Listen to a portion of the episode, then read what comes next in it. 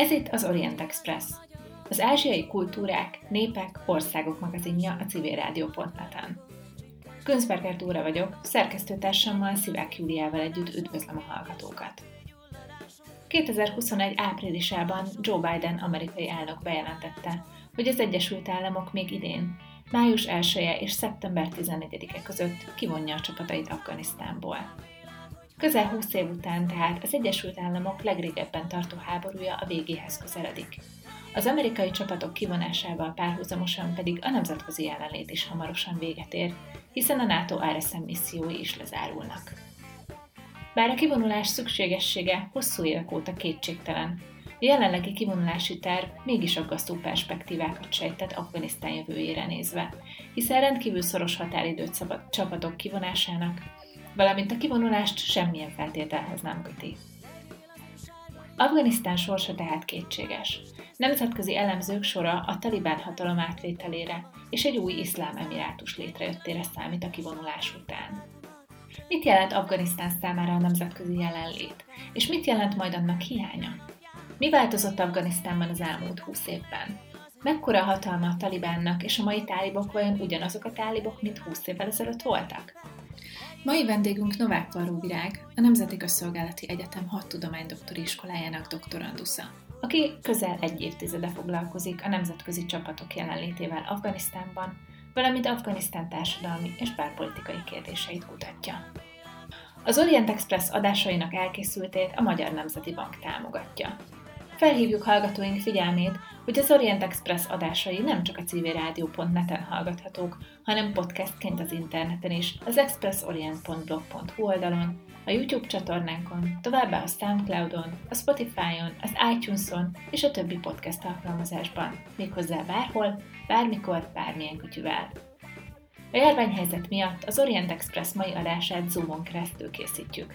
A szokásosnál rosszabb hangminőségért megértésüket kérjük. Mai vendégünk Novák Varó Virág, akivel Afganisztáról, az afganisztáni kivonulásról és az afganisztáni belpolitikai helyzet változásairól fogunk beszélgetni. Virág, nagyon szépen köszönjük, hogy elfogadtad a meghívást, és köszöntünk az Orient Express virtuális stúdiójában. Ugye az Amerikai Egyesült Államok bejelentette áprilisban, hogy kivonul Afganisztánból így közel 20 éves jelenlét után először is foglaljuk össze, hogy az amerikai csapatokon kívül ki is van pontosan jelenleg Afganisztánban, ki fog kivonulni? Jó kívánok, én is köszöntöm a hallgatókat, köszönöm szépen Dóra a meghívást. Az amerikai Egyesült Államok alapvetően ugye nem egyedül kezdte el ezt a háborúját 2001-ben, hanem már az első időszakban is a britekkel együtt kezdte meg az intervenciót, majd ezt követően a NATO is csatlakozott hozzájuk, és 2003-tól ugye egy NATO vezetésű ISAF misszió is megkezdte a működését.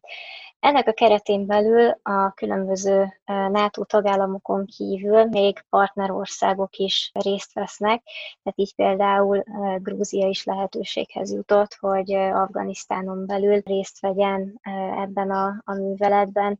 Tehát itt igazából egy eléggé széles rétegről beszélhetünk, egy nemzetközi koalícióról, aki az amerikaiakkal együtt ki fog vonulni. A NATO ugyan nem jelölt meg konkrét időszakot, de azért valószínűsíthető, hogy ők is szeptember 11-ig ki fognak vonulni. Ők azt hangsúlyozták, hogy már most májusban megkezdik a kivonulást, és ez fokozatosan le is fog zajlani. De amiről talán egy picit kevesebb szó esik, az az, hogy pontosan mit is jelent az amerikai jelenlét. Ez csak katonai jelenlétet jelent, vagy esetleg valami többről van szó. Tehát mit veszít Afganisztán az amerikai, illetve a NATO csapatok kivonulásával? Igen, ez egy fontos kérdés, egy olyan aspektus, ami talán eddig nem vagy nem, nem került akkora nagy nyilvánosság elé, hogy mit is jelent az amerikai jelenlét azon túl, hogy katonák masíroznak Afganisztán területén. Ugye alapvetően 2001 után indult meg, ugye a 911-es támadások után az afganisztáni művelet amerikai oldalról, de emellett Afganisztánban nagyon sok NGO, illetve a USAID is képviseltette magát, több millió dolláros segélyek érkeztek az országba, és hát ez ugye a mai napig egy fontos eleme az afgán gazdaságnak, amelyet hát reményeik szerint a, legalábbis a kormányerők mindenképpen szeretnék ezeket a forrásokat is a következőekben is megtartani. Így hát próbálják a pozitív kapcsolatot továbbra is fenntartani, nem csak az amerikai Egyesült Államokkal, hiszen rajta kívül a nemzetközi közösség több országa is jelentős donorországként lépett elő az elmúlt húsz évben. Ezen kívül, amit veszíthet Afganisztán ezzel, ugye a kivonulás, amiről most szó esik, a Talibán és az Amerikai Egyesült Államok közötti megállapodás értelmében egy olyan újfajta megközelítést hozott az afganisztáni rendezésbe, hogy ezúttal már nem feltételekhez kötik a kivonulást, hanem konkrét dátumhoz. Ennek megfelelően a Talibán lényegében győztesként kerülhet ki ebből a háborúból, hiszen az amerikai Egyesült Államok akkor is kivonul az országból, hogyha nem teljesítik a megállapodásban foglaltakat. Ez pedig jelentős fenyegetettséggel jár Afganisztán bizonyos marginalizált kisebbségi csoportjaira, akár etnikai csoportokról beszélünk, akár vallási csoportokról beszélünk, illetve itt a, a nemek szerinti eloszlást is, tehát a, a nők helyzetét is figyelembe kell venni, megfigyelve ugye a 2001-ig tartó talibán időszakot, ahol ők is egy elnyomott csoport voltak. Itt tehát sok szempontból veszteség érheti és valószínűleg fogja is érni Afganisztánt az amerikai kivonulást követően. Azon kívül, hogy Afganisztánt milyen veszteségek fogják érni, engem az is érdekel, hogy van, aki örül annak, hogy elmennek az amerikaiak. Nyilván a tálibok igen, de ezen kívül milyen társadalmi támogatottsága volt az amerikai jelenlétnek? Szerették őket az afgánok, vagy inkább nem?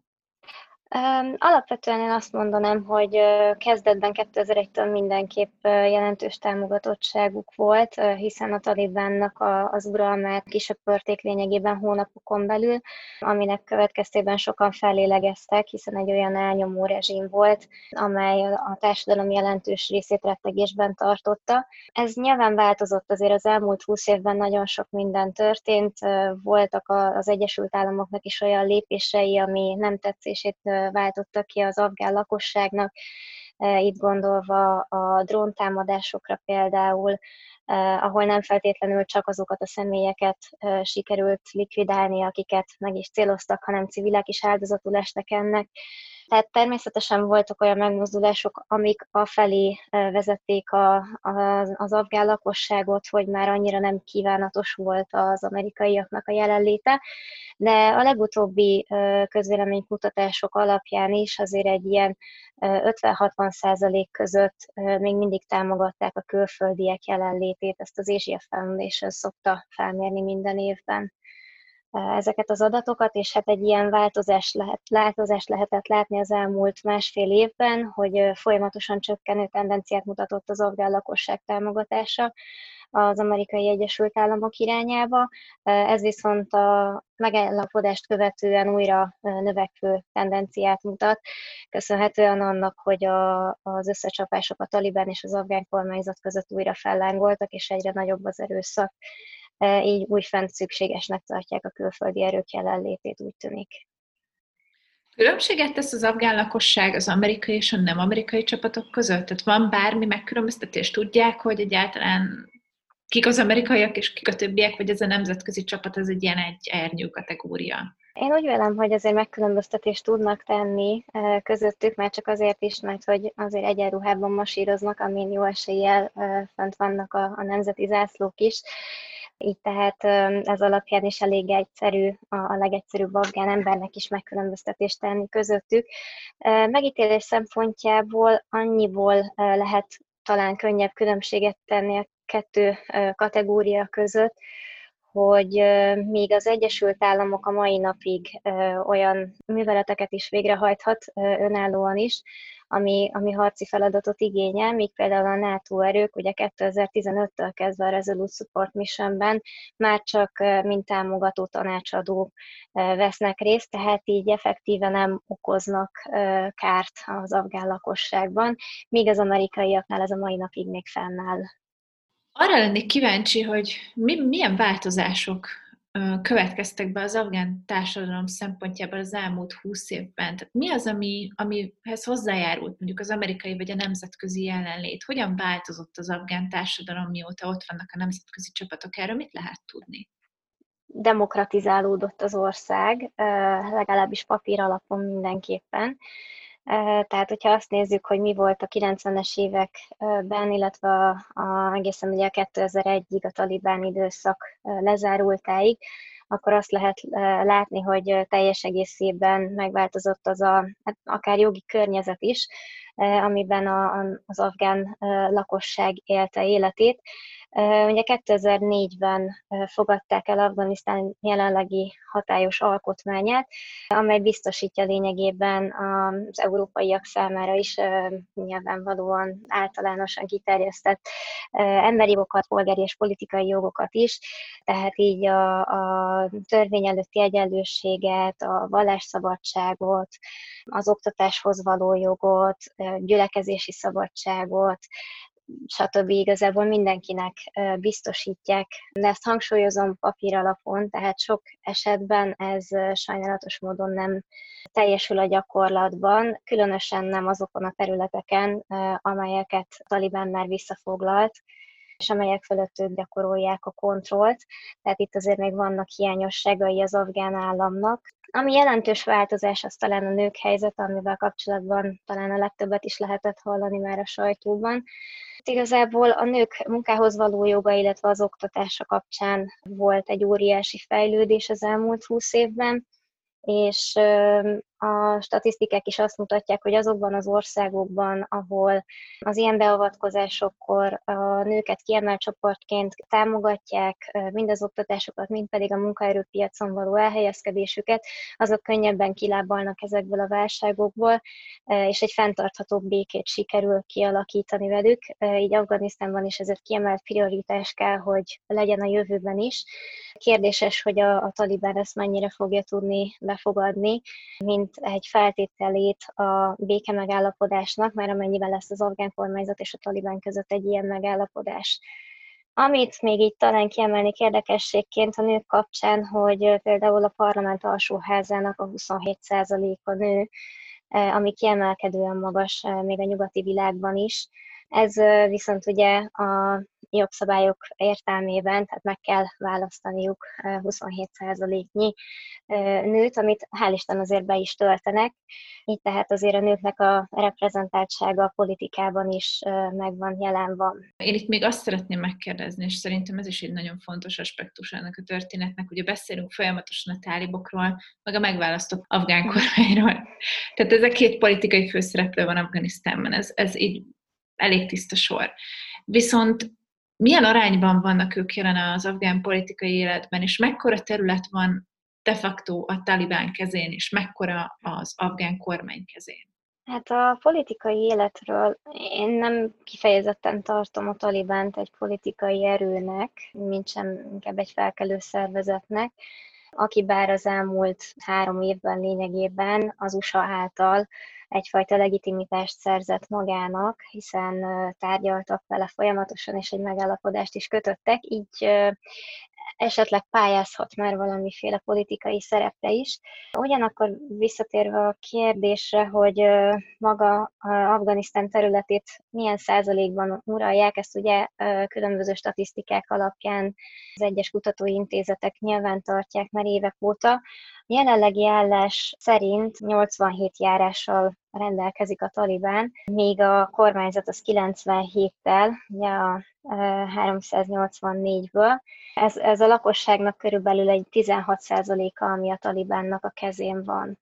Ami itt a érdekesebb kérdés talán annál, hogy mi az, amit konkrétan, exaktan ki lehet jelenteni, mi van a talibán kezén és mi van a kormányzat kezén, az sokkal inkább a, a maradék, tehát az a 214 járás, ami fölött még nem dölt el, hogy az a kormányerők kezére fog kerülni, illetve vissza tudják-e szerezni, meg tudják-e tartani, vagy pedig a talibán fogja bezsebelni őket hiszen ez mintegy 16 millió főnek az életét, embernek az életét dönti el, hogy kinek a, az uralma alá kerülnek ezáltal. Ezeket ez, a járásokat most ki ellenőrzi akkor? Tehát ki, ki, ki gyakorolja a politikai fennhatóságot itt?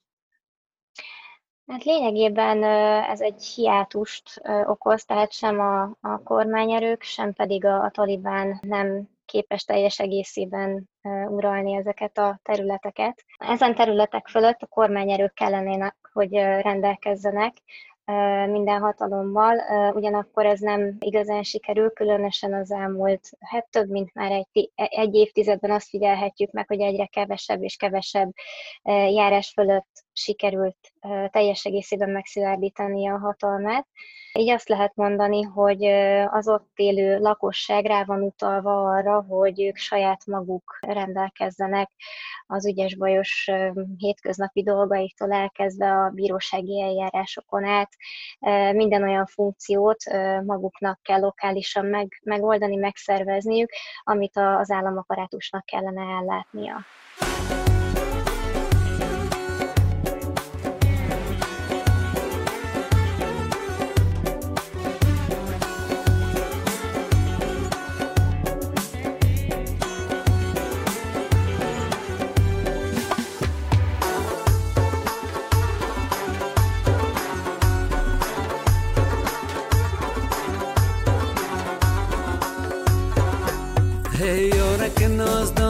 بشی بخانه خونچه گلیش کنم روانه. دعا به دربار خدا جان کنم تا عبد عشقت کتم بمانه.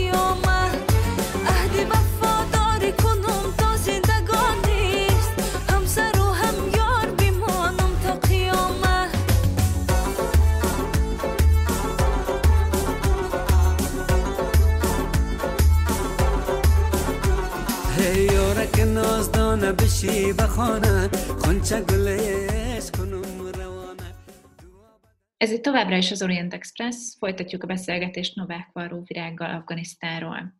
A szünet előtt elkezdtünk beszélgetni arról, hogy hogyan változott az afgán társadalom, milyen változások következtek be az amerikai, illetve a nemzetközi jelenlét alatt. Ehhez kapcsolatban még, még egy kérdés van bennem, az pedig az, hogy mi a helyzet azokkal a civilekkel, akik a nemzetközi csapatoknak, illetve az amerikai csapatoknak dolgoznak. Velük mi lesz a kivonulás után? Igen, ez egy olyan kérdés, amivel már elkezdett hát több mint egy évtizede foglalkozni az amerikai Egyesült Államok, hiszen több olyan civilt is már az elmúlt húsz évben is ért atrocitás, támadás, illetve akár a családjukra is kiterjesztve értendőek ezek, melyek szükségessé tették azokat a lépéseket, hogy azon embereknek, akik segítették a nemzetközi erőket, akár tolmácsként, akár kontraktorként, valamilyen úton, módon megoldani, hogy biztonságban élhessék a továbbiakban is az életüket. Ehhez az Egyesült Államok 2009-ben egy speciális vízumot, vízum lehetőséget ajánlott fel az afgánok számára, amivel kb. 18 ezer fő élt már, tehát ők azok, akik leadták ezeket a, erre a vízumra a jelentkezésüket. Ez egy nagyon hosszú és bonyodalmas folyamat, amire most fel is hívta a figyelmet az adminisztráció, hogy ezt mindenképp felül kell vizsgálni a jelen helyzetben különösen, hiszen várhatóan egyre több és több afgán fog erre a vízumra jelentkezni, illetve a nato is. Ez azt jelenti, hogy akkor ezek az afgánok ezek elköltöznek Amerikába? Így van. Igen, tehát ők, hogyha megkapják ezeket a vízumokat, akkor, akkor beléphetnek az Egyesült Államok területére, és ott is élhetnek. Általában ugye ők azok a sérülékeny rétegek, akik vagy együtt dolgoztak a nemzetközi erőkkel, vagy esetleg külföldön tanultak, tehát az USA-ban vagy Nyugat-Európában, Európában kaptak valamilyen ösztöndi lehetőséget, majd visszatértek Afganisztánba dolgozni. Általában ők azok, akiket ezek az atrocitások érik emiatt. Tehát az Egyesült Államok kidolgozott egyfajta mechanizmust arra, hogy ezeknek a civileknek segítséget nyújtson. Mi a helyzet a többi állammal? Mert ugye Afganisztánban jelen vannak NATO tagállamok által küldött csapatok is, tehát nem csak az Egyesült Államok van ott. Így van, a nato fel is szólította erre az Egyesült Államok, hogy ők is megkezdhetnének egyfajta egyeztetést az, az afgán állammal, vízumügyekkel kapcsolatban. Ez ügyben még, ha jól tudom, nem történt előrelépés. Hát bilaterális alapon elképzelhető, hogy az egyes tagállamok fognak majd kötni megállapodásokat. És mi a helyzet a környező országokkal? Van bármiféle, látszik bármiféle hajlandóság arra mondjuk szomszédos Pakisztán, Irán, vagy akár a közép-ázsiai sztánok részéről arra vonatkozóan, hogy fogadja a civileket, vagy az esetleges sajnos menekülteket, ha esetleg egy talibán hatalom történik? Ez a legnagyobb félelme, úgy gondolom, a környező országoknak, hogyha megtörténik a, a talibánnak az újbóli hatalom és megindulna egy újabb menekült hullám, akkor az, ahogy a 80-as, illetve 90-es években is leginkább Pakisztánt, illetve Iránt érintette, vélhetőleg most is ezek az országok fogják a legtöbb afgán menekültet befogadni. Ezen kívül ugye még kiemelhető Törökország szerepe, aki nem közvetlen szomszédja Afganisztánnak, de jelenleg is elég nagy afgán menekült közösség élet területén.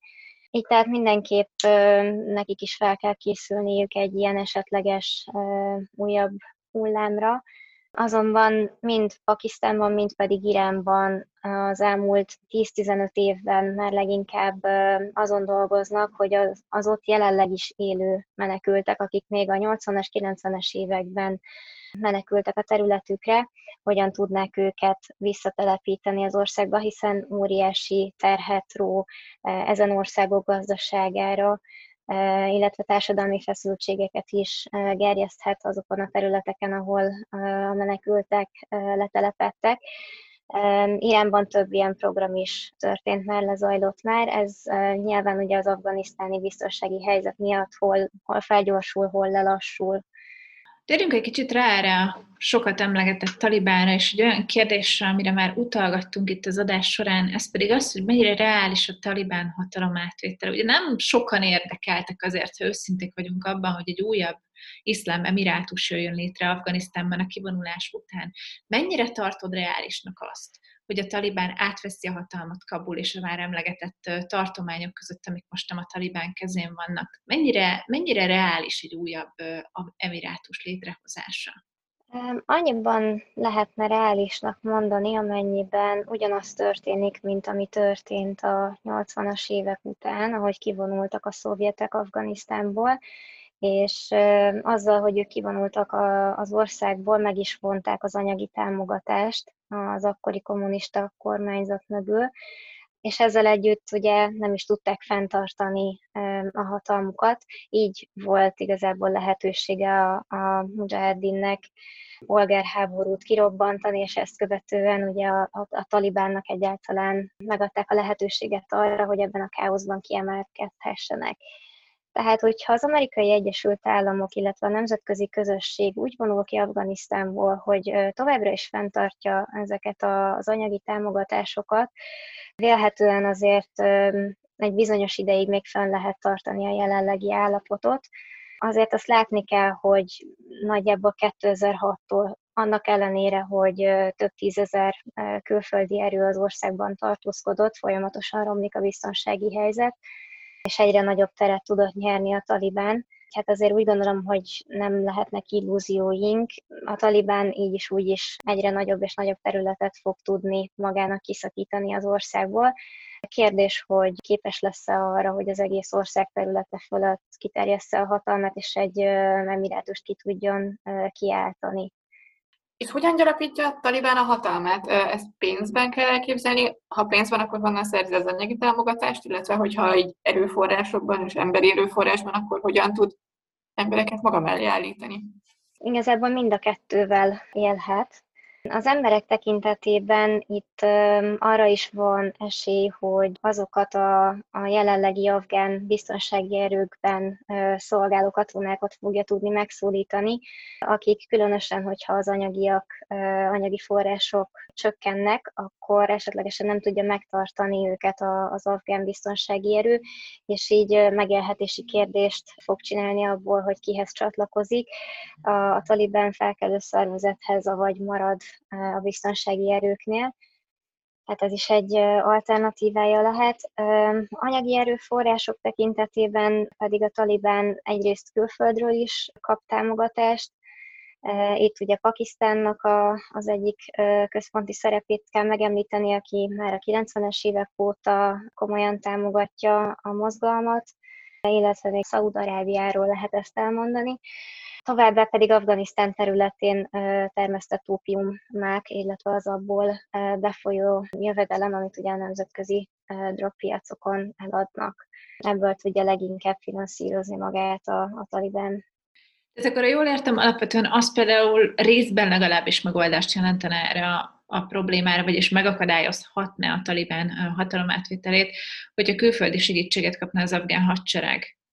Hiszen akkor lenne anyagi forrása arra, hogy megtartsa azokat az embereket, amiket, amelyeket akár a NATO, akár az amerikai hadsereg segített kiképezni. Így van. Tehát ez, ez mindenképp egy fontos aspektusa kell, hogy legyen a, akár az afgánközi tárgyalásoknak is, hogy bármelyik, bármilyen formában is alakul meg egy esetleges új kormány, azzal fenntartsák a, a nemzetközi erők, illetve a jelenleg Afganisztánban résztvevő nemzetközi szervezetek az anyagi támogatást. Azért azt gondolom, hogy ezt, ezt érdemes egy picit reflektálni erre a kérdésre, hogy miért jó Szaudarábiának és Pakisztánnak, hogyha támogatja a talibánt? Mit nyernek ebből?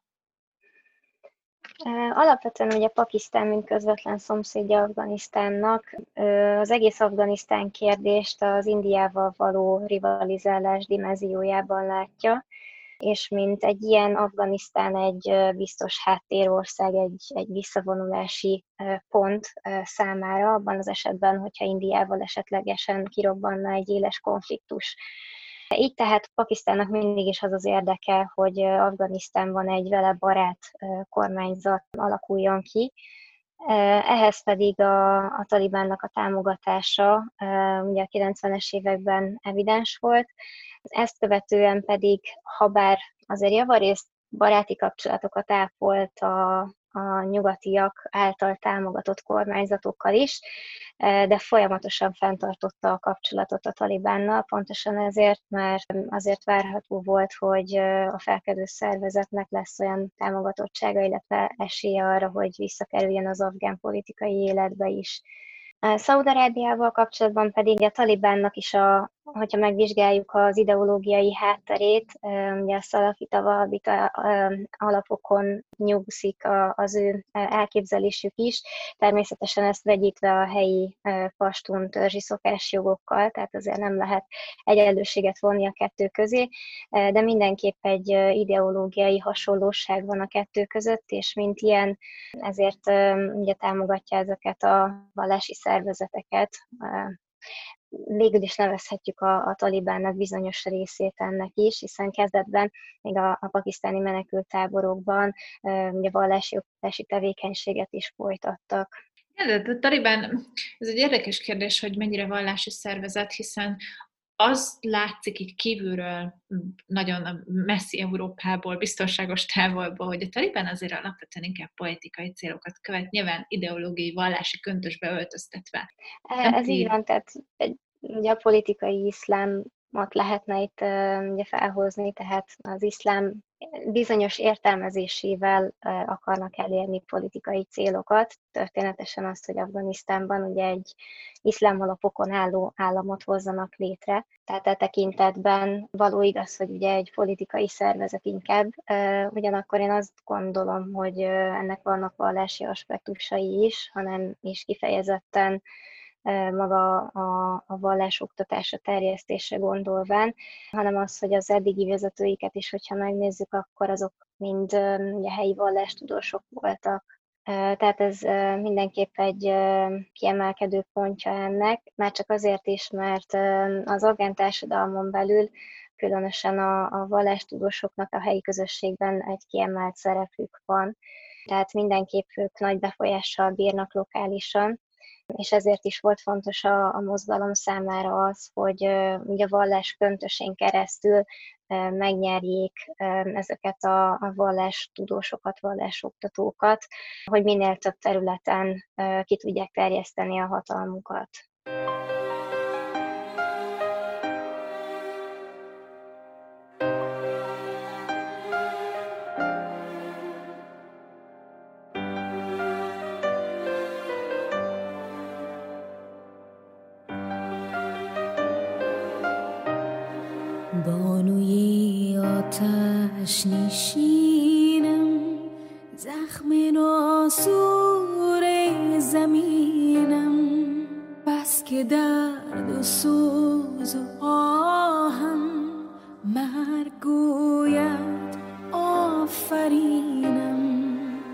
路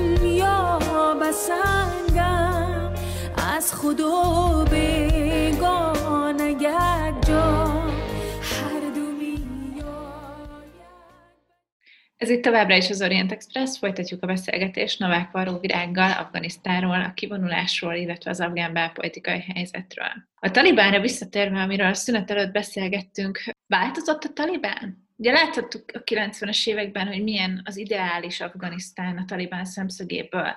Most ugyanezt gondolják? Ugyanez, ugyanezek a célok? Ugyanez a, a vallási ideológia van mögötte? Vagy láttunk valami változást ebben a 20 évben, ami eltelt az amerikai jelenlét óta?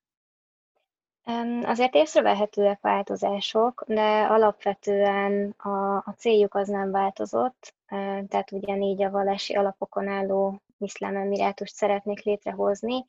Ugye itt azt fontosnak tartom hangsúlyozni, hogy csupán Afganisztánon belül, tehát ők nem gondolkodnak sem regionális, sem pedig globális szinten, mint ahogy ugye az iszlám állam például.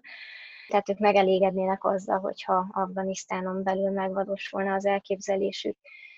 Ugyanakkor más szinteken azért változott maga a szervezet is, mert csak azért is, mert egyrészt ugye az első vezetője, Omar Molla, ugye halála után a, a szervezet az egy kisebb krízist élt át, az utódlás kérdésében, és hát fragmentálódott is emiatt a szervezet. Egyrészt ugye észrevehetőek azok a, a mérsékelt tálibok, akik azért hajlandóak lennének az elmúlt húsz év vívmányai egy részének az elfogadására, még vannak azok a radikálisok, akik továbbra is csak és kizárólag a seria bevezetését tartják elfogadhatónak, egyéb nyugati jogrendszeri elemeket nem tartanak elfogadhatónak. Így tehát a, a mozgalmon belül is vannak ellentétek, illetve ami még változás emiatt meg is jelent ugye a szervezeten belül is, hogy például az általuk uralt területeken megjelent a, a nőknek is az oktatási lehetősége, tehát a gyerekek járhatnak, lányok is iskolába, igaz, hogy csak hatodik osztályig engedik, de azért már ez is egy előrelépés ahhoz képest, amit a 90-es években tapasztaltak a helyiek. Tehát azért van bizonyos mértékű elmozdulás. Ők is megpróbáltak már egyfajta árnyék kormányként működni, hiszen nem csak az oktatásban, egészségügyben, de akár a telekommunikációban is részt vesznek. Így tehát azokat az alapvető szolgáltatásokat megpróbálják megadni a helyieknek, mint egy, amit egy rendes állam ugye el tud látni, ezáltal is ugye minél több támogatást begyűjteni maguknak. Van olyan rétege az ulemának, vagy vannak olyan tagjai az ulemának, akik ellenállnak a talibánnak, és ha igen, akkor van bármiféle szervezet mozgalom az ulema köreiben Afganisztánban a talibán ellen? Van, igen, tehát azért nem mindegyik vallástudósról mondhatjuk el azt, hogy azonnal válaszolt is a talibán hívására és beállt a soraiba. Ugyanakkor nem lehet ezt kifejezetten kijelenteni, hogy lenne egy szervezett ellenállási mozgalom a talibánnal szemben az ulemen belül. Tehát ezt lényegében a helyi mollák saját döntése hogy ki az, aki csatlakozik a, a talibánhoz, ki az, aki nem. Ez én úgy gondolom, hogy sokkal inkább a, a helyi közösségen is múlik. Az adott etnikai csoportokhoz való tartozás, vagy vallási felekezethez való tartozás, mert még ugye a sítákhoz tartozók jó nagyobb eséllyel nem fognak csatlakozni a, a talibánhoz. Ugyanígy a hazerákról is el lehet ezt mondani, illetve a, a nem pastun etnikumúakra, bár itt is vannak kivételek. Tehát akkor még mindig a pastun etnikum az, az az etnikai csoport, ami dominál a talibán mozgalmon belül. Alapvetően igen, de azért azt nem lehet kijelenteni, hogy ez egy szintisztán csak és kizárólag pastunokból álló mozgalom, hiszen az évtizedek alatt nagyon sok más etnikumú afgán is csatlakozott a szervezethez. Maga a mozgalom is kijelentette, hogy mindaz, aki elfogadja az ő elveiket, és ezért dolgozik, vallási nézet, illetve etnikai hovatartozás nélkül is be fogják fogadni, tehát nem zárnak ki igazából senkit a mozgalomból, de azért azt lehet látni, hogy java rész pastun törzsi területekről, ahonnan származik a mozgalom is, továbbra is honnan tartja fönt magát, és honnan jönnek a tagok talibán mozgalomhoz a mai napig is. És mi a helyzet más jellegű ellenálló mozgalmakkal? Ugye volt régen létezett az Északi Szövetség, voltak bizonyos hadurak, például Gulbuddin Hekmatyar, aki nagyon erős ellenállást tanúsított a talibánnal szemben. Velük mi van? Mi, mi a helyzet most? Ők, ők hol vannak? Mennyire aktívak? Lényegében ezek a hadurak, akik a 90-es évek során kisebb-nagyobb területet ki tudtak maguknak szakítani az országból, egy részük konszolidálódva lényegében betagozódtak az afgán politikai életbe, mint például az üzbék Dostum tábornok, aki egészen ugye Gáninak, Ashraf Gáninak volt alelnöke, tehát igen magas politikai pozíciót is betöltöttek, annak ellenére, hogy azért jelentős részükhöz igen, csak kétes ügyek is tapadnak, mind a 80-as, mind a 90-es évekből. Golbudin Hekmetjel féle mozgalom pedig 2017-ben, hogyha jól emlékszem, szintén ketté szakadt a Hizbi iszlámi pártja, és a mérsékeltebb szárnya ők is az afgán politikai élet részévé váltak, lemondtak az erőszakról, míg a másik fele maradt a, a felkelő mozgalomnál, tehát ők továbbra is a, az afgán kormányzat ellen dolgoznak és továbbra is támadásokat követnek el a biztonsági erőkkel szemben, illetve a kormányzati képviselőkkel szemben. Beszéljünk most egy picit a, a megválasztott afgán kormányról és a, a belpolitikai vonatkozásairól annak, hogy mennyire van ugye afgán politikai élet, politikai pártok. Mennyire egységes az afgán kormány, az, az Ashraf Ghani által vezetett afgán kormány? Egyáltalán nem nevezhetnénk őket egy erős platformnak, sem egységes kormányzatnak, hiszen már az előző választások alkalmával is ugye az ellenfele Abdullah Abdullah nem úgy sikerült végül is megoldani a, politikai krízist, hogy egy nemzeti egységkormányt hoztak létre. Majd ezt követően a tavaly előtti választásokon, ugyanúgy Abdullah Abdullah volt az ellenfel Ásárgáminak, és ezúttal a választások után mind a kettő elnökjelölt kijelentette, hogy ő győzött a választásokon. Itt ugye ennek az volt leginkább az oka, hogy egyrészt nagyon kevesen is vettek részt a választásokon, a választásokat pedig az eredményt meg lehet kérdőjelezni, feltételez érezhetően elég sok helyen csalás is történhetett, így tehát egyik fél sem tudta bebizonyítani az igazát. Így a végén az a megállapodás lett, hogy Ashraf Ghani marad továbbra is Afganisztán elnöke, míg Abdullah Abdullah már nem CEO-ként, mint ami az előző kormányzati időszak alatt volt, hanem mint a béke folyamatért felelős elnöki megbízotti pozíciót kapta. Így tehát ezzel le lett szerelve úgymond a, a legfőbb politikai ellenfele Ashraf. Ebből is látni, hogy ugye a két jelenlegi két legfőbb politikai vezetője Afganisztánnak az lényegében egymás ellen is dolgozik, így tehát viszonylag könnyű a, az ellenzéknek, akár hogyha a talibánt nevezzük meg ellenzékként, a szerepe, hiszen egy nem egységes és nem is igazán erős lábakon álló kormányzattal szemben kell vívnia a mindennapi csatáit.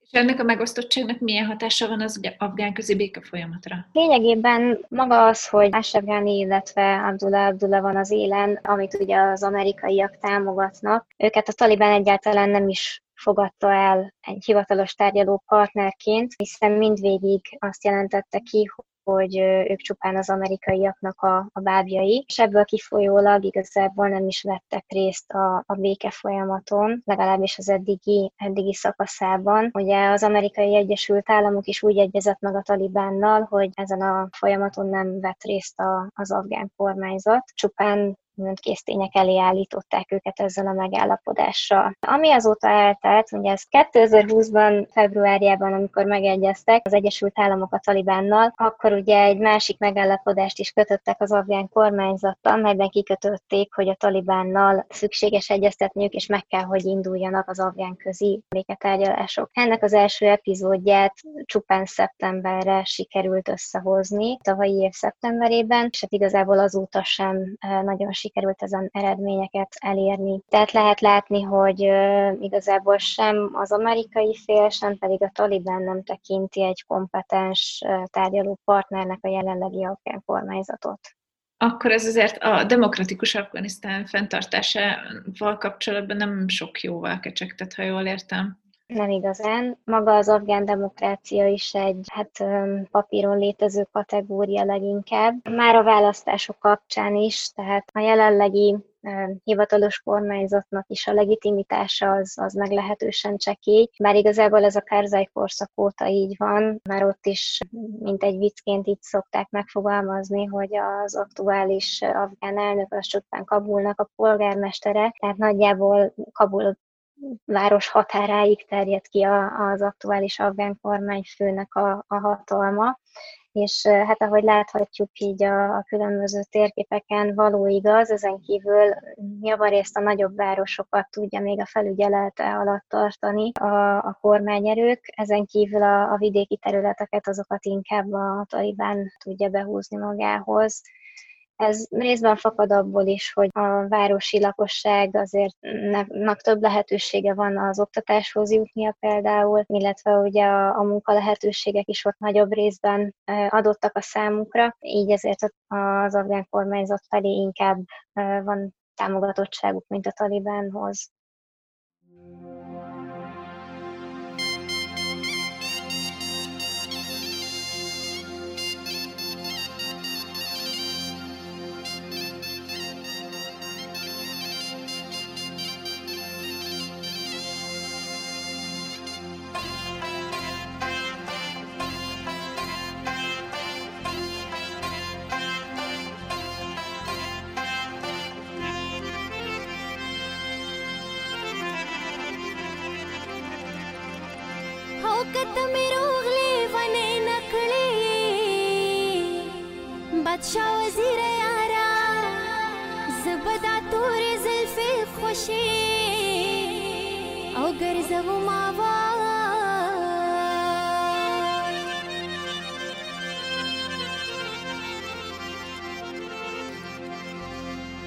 و باور می نشی چې بروخ شم زمان یاز بین لیلو زستا د قو ګور بل شمال وهله یما وای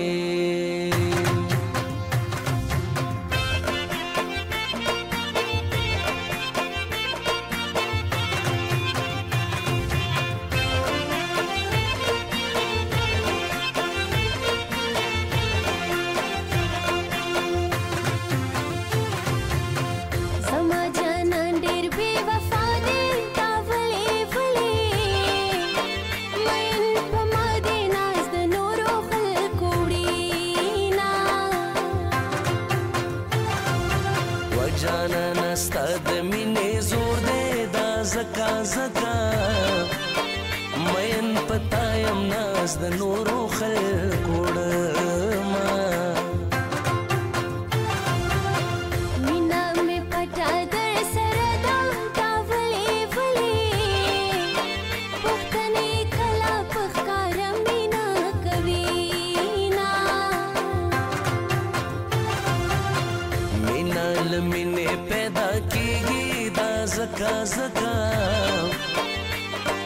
مدینه دې قتل مند کړم تا تورسته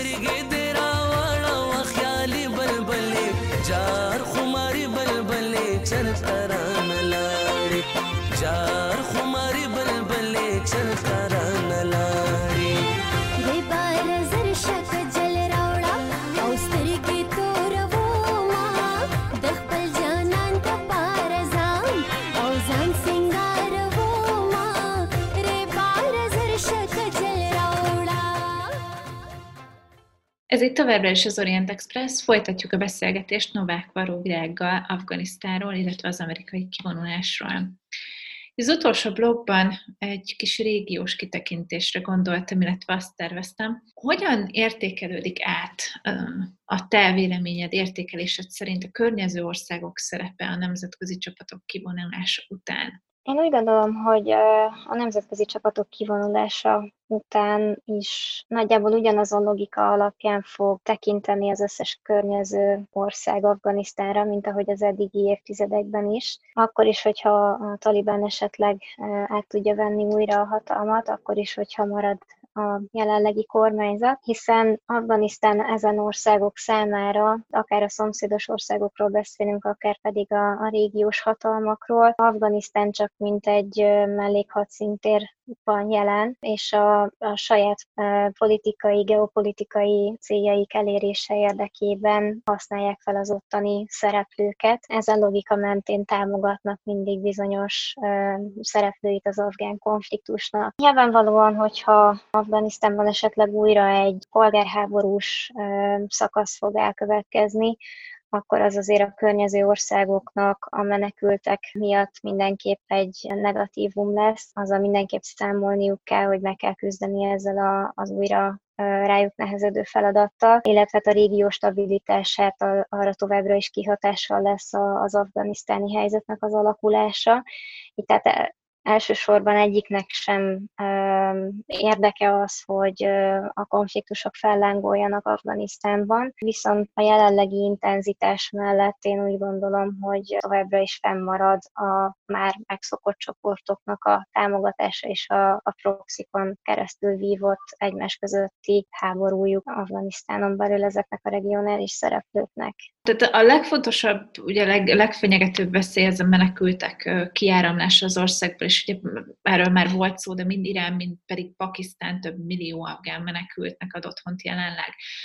Viszont a másik kérdés az a radikalizmus, illetve a radikális iszlamizmus. A Talibán az egy lokális fókuszú szervezet, erről is beszéltünk már, de ez mennyire veszélyes, vagy mennyire reális veszély, hogy ez az ideológia esetleg átcsorog a, a környező országokba, és befolyással lesz az ottani radikális iszlamista szervezetekre?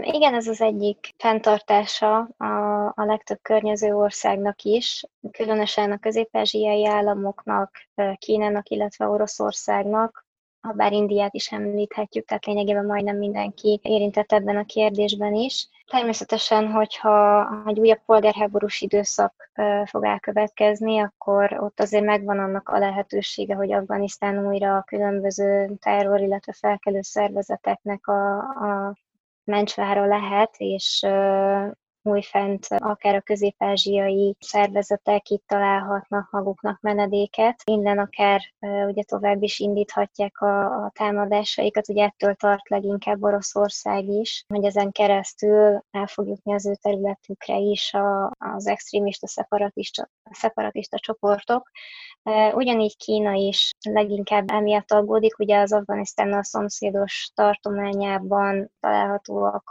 az ujgurok, akik közt ugye vannak szeparatisták is, és hát többek közt ugye a Sánkhelyi Együttműködési Szervezetben is kezdeményeztek egy ilyen biztonsági pillért, amelynek az elemei a, a három gonosz elleni harc, tehát a szeparatizmus, extrémizmus és terrorizmussal szembeni küzdelem. Ugyanígy Oroszország is csatlakozott ehhez, szintén ezen okok miatt. Illetve ami még mindegyik országot érinti, és már erről is volt korábban szó, hogy az a drogkereskedelem, illetve az illegális fegyverkereskedelem ami ellen a régiós hatalmak már korábban nemzetközi együttműködés keretein belül is már tettek lépéseket és fellépnek ez ellen. Ez úgy gondolom, hogy a jövőben is egy fontos aspektusa lesz a, nemzetközi együttműködéseknek. India miért fél a talibán hatalom átvételétől? Neki mi Kasmíri, a kasmíri régió miatt aggódik, vagy van esetleg más szempont is, ami miatt ez aggasztó India számára?